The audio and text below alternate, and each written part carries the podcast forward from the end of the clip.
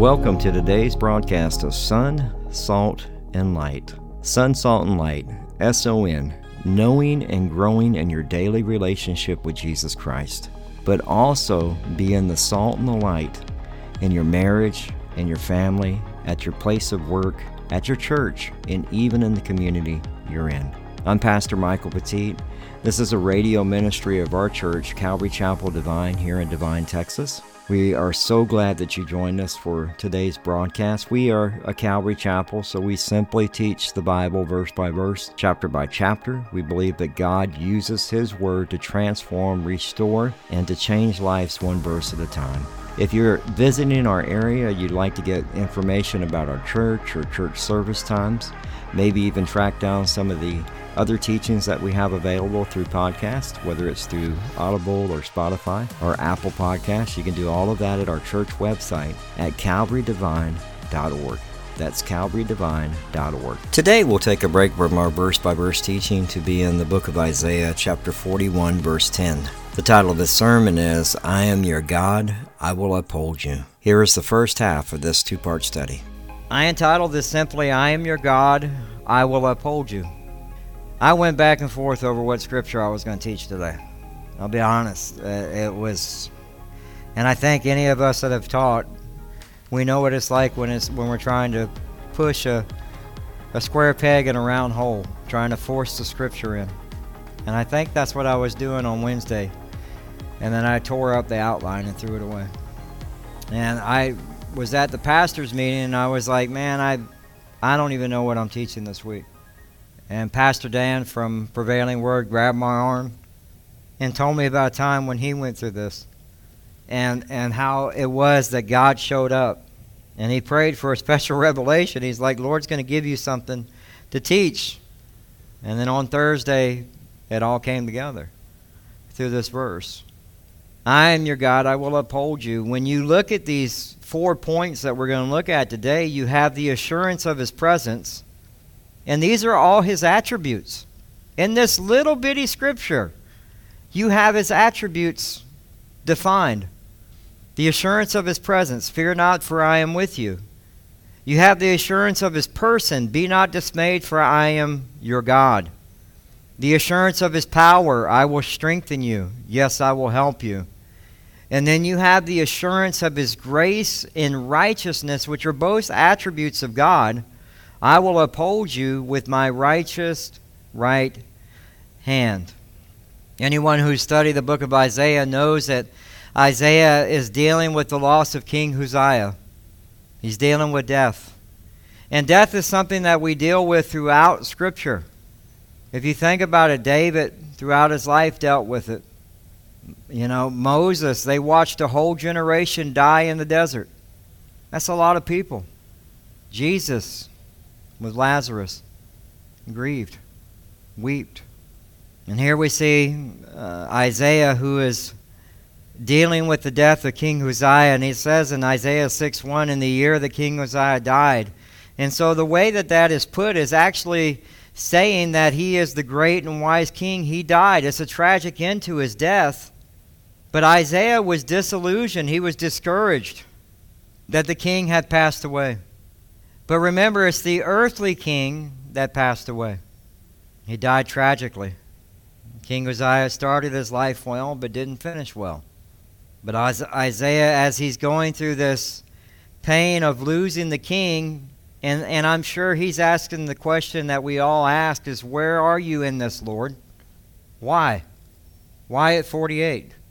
Right? Why so tragically? Why so quick? We ask all those questions. And do you understand that God over time will answer those? What I love about this piece of scripture is in Isaiah chapter 6, verse 1, it says, In the year the king Uzziah died, who shows up for Isaiah? The Lord. And the Lord will show up for you.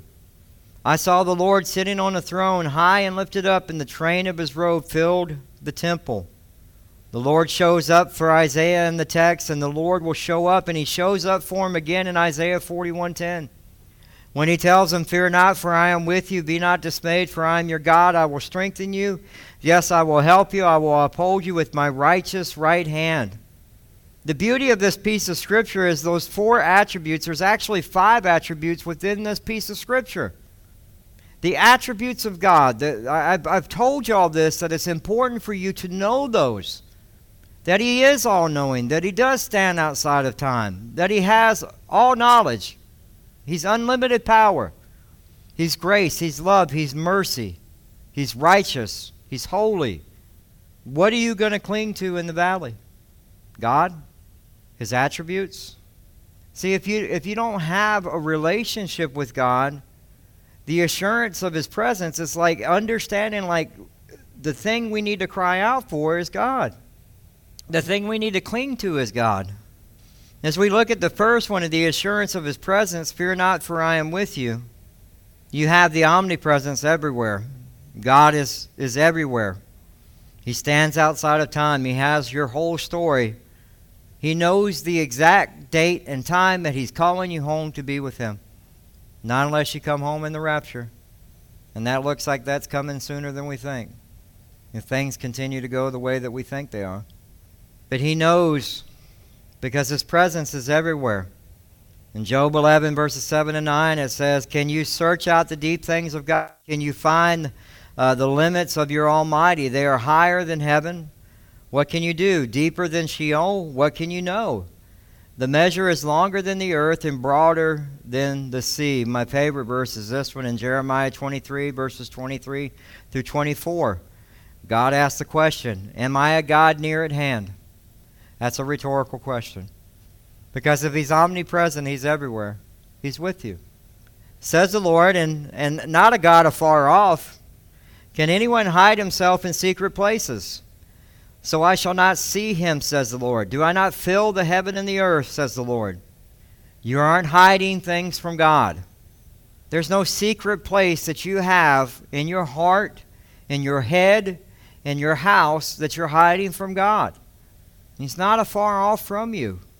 He's a God that's near. He's a God that stands outside of time. And in uh, Psalm 90, verses 1 and 2, Lord, you have been our dwelling place in all generations. Before the mountains were brought forth, or ever you had formed the earth and the world, and, and, and even from everlasting to everlasting, you are God. From everlasting to everlasting, even in this time of grief, in this time of mourning, in this time of trial, in this time of, of, of suffering, He is God. That hasn't changed. David says in Psalm 31, verse 9, Have mercy on me, O Lord, for I am in trouble. I am in trouble. My eyes waste away with grief. Yes, my soul and my body. David is dealing with deep grief and and and understand David lost Jonathan. He would have lost men in battle. He lost his, his son. And here he is with deep grief. And the thing that he's talking about is the great pain that he's in in the grief. My eyes waste with grief. They're filled with tears. I can't see. But God is there. Habakkuk goes through the same thing in Habakkuk chapter 3, verse 16. When I heard my body tremble, my lips quivered at, my, at the voice. Rottenness entered my bones, and I trembled in myself that I might rest in the day of trouble. Habakkuk is so stressed over the prophecy and what's going to happen to the nation of Israel and the deaths and the captivity and the pain and the suffering that they're going to go through, that his body, his bowels tremble. They start shutting down. His lips quiver. The word quiver here is as of an earthquake. That's how bad they're shaking. But it says, rottenness entered my bones. It would be no different than a piece of wood that has been termite filled and is crumbling. He can't hold himself up anymore. That's how bad the the worry is, the hurt is, the stress is. Daniel goes through the same thing in Daniel chapter 10, verses 10 through 12. And behold, a hand touched me and set me trembling on my hands and knees. And he said to me, O Daniel, man greatly loved, understand these words that I speak to you, and stand upright, for now I have been, I have been sent to you. And when he had spoken this word to me, I stood up trembling. And then he said, Fear not, Daniel, From the first day that you set your heart to understand and humbled yourself before your God, your words have been heard, and I, and, and I have come because of your words. His presence is everywhere. God knows everything. Daniel is in a place of deep grief and, and deep concern over what is going to happen to these nations as they fall and people die and they're taken into captivity to the point where he's, he's not functioning. He's just crying out to God.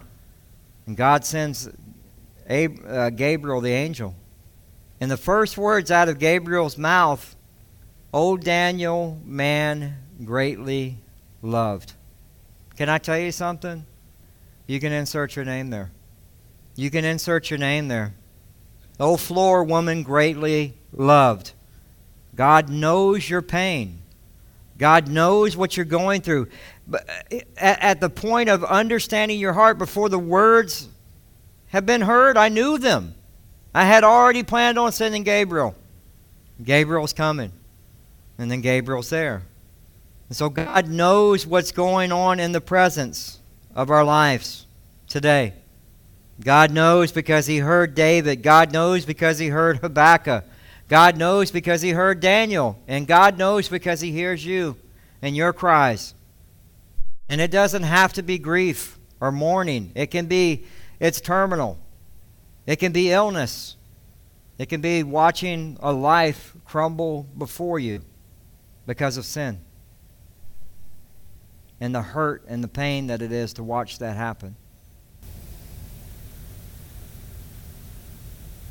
Because people want to be prideful and do what they want to do.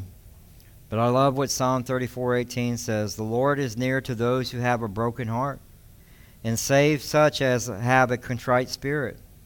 Even in those moments when we have no words, we have no nothing but tears that are pouring out in Romans chapter 8 verses 26 through 27, if you if you are his, you have the Holy Spirit that resides in you.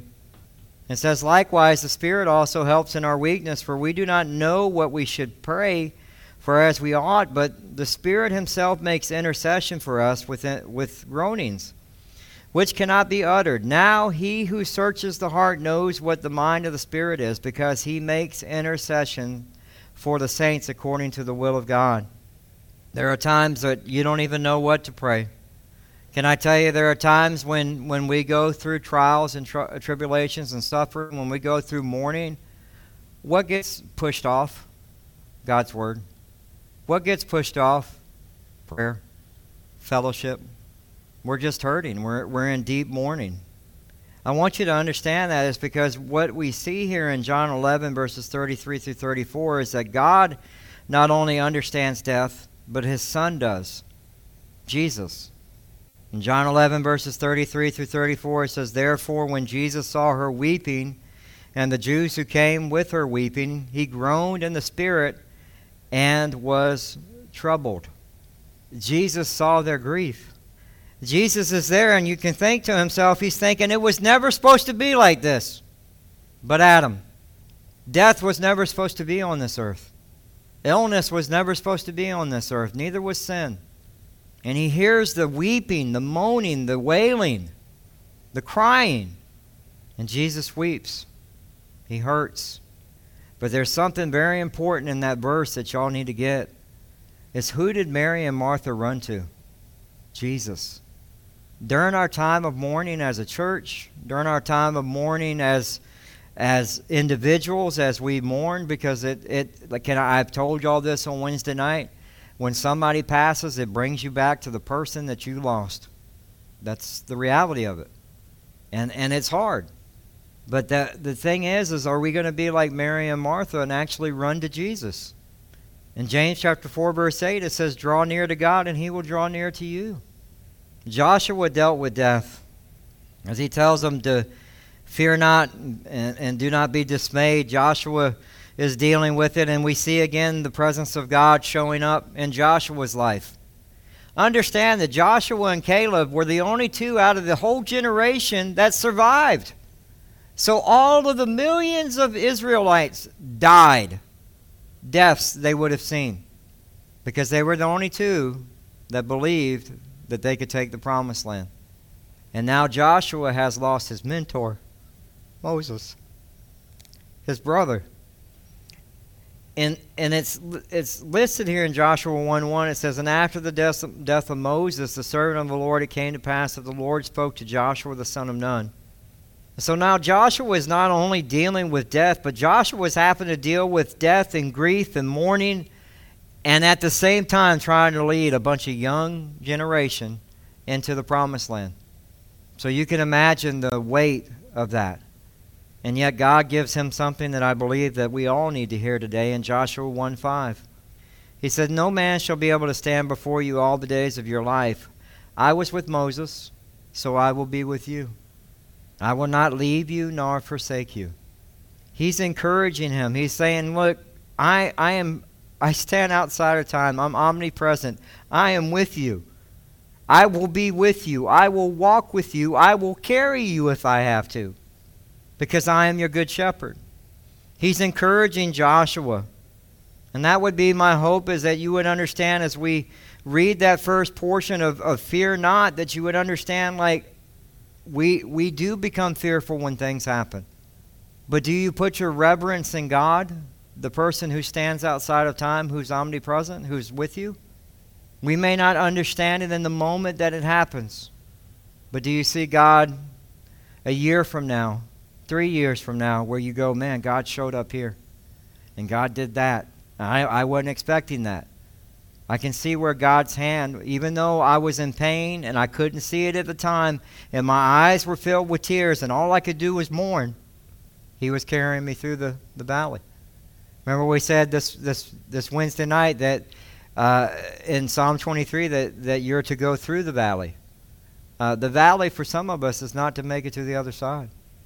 The valley for some of us is the glorification of our bodies to heaven. You're still getting through the valley. It's going to happen. But sometimes the Lord calls us home. Now we see the assurance of his person as we see, Be not, be not dismayed, for I am your God. So we see God's omniscience, and, and, and God is, is God's infinite understanding and knowledge. And, and so one of the things that's hard to do is you go, be not dismayed. It's like, why? It's, it's hard to be not. I am dismayed. I'm hurt. I'm, I'm trying to figure this out. And it's understanding in our finite minds is, is we're, we're struggling with the process of, of dealing with the loss. We're struggling with the process of understanding how could this happen to me? Like, how, how could you tell me I have cancer? Right? How am I not supposed to be dismayed? Those are, and, and I'm telling you, those are legitimate things that you have to, you're going to have to work through. I'm not telling you not to have those because I think those are natural things that we go through as, as human beings. Those are questions. Where are you at in this, Lord? Those are real questions that we struggle with, but we understand in Psalm 147 5 that God's understanding is infinite. In Romans chapter 11 verse 33, oh the depth of his riches, both of his wisdom and knowledge of God, how unsearchable are his judgments and his ways past finding out. In 1 John chapter 3 verse 20, for if our heart condemns us, God is greater than our heart and knows all things. You may be dismayed. But you have to understand when he's saying this to Isaiah, he's saying this as I am the God who spoke creation into effect. Let there be light, and I created you. Do you not think I'm going to take care of you? And especially if you're my child. You're my child. I love you. So when he says, do not be dismayed, it, it, that word actually means don't anxiously look around. Oh, Lord is so anxious. I get anxious too when this happened. I was looking around going, What's happening? I was just with them Sunday. And it doesn't have to be mourning, it can be, we just had somebody almost get robbed. And I'm going, But they're fixing to teach. What's going on? Why would you, God, what are you doing? It's so easy to be dismayed, right? Back in treatment. Now he's struggling. My brother Robert, and I'm going, he was doing so good. Don't we do that all the time? I'm telling you, as a pastor, I'm being honest with you, I struggle with this. I look around anxiously, going, but what I love about this is understanding that within this is to understand that He is the God of creation. He is all knowing, right? And he, He's got things under control. It doesn't seem like it. And in the moment you're in the storm, it does not.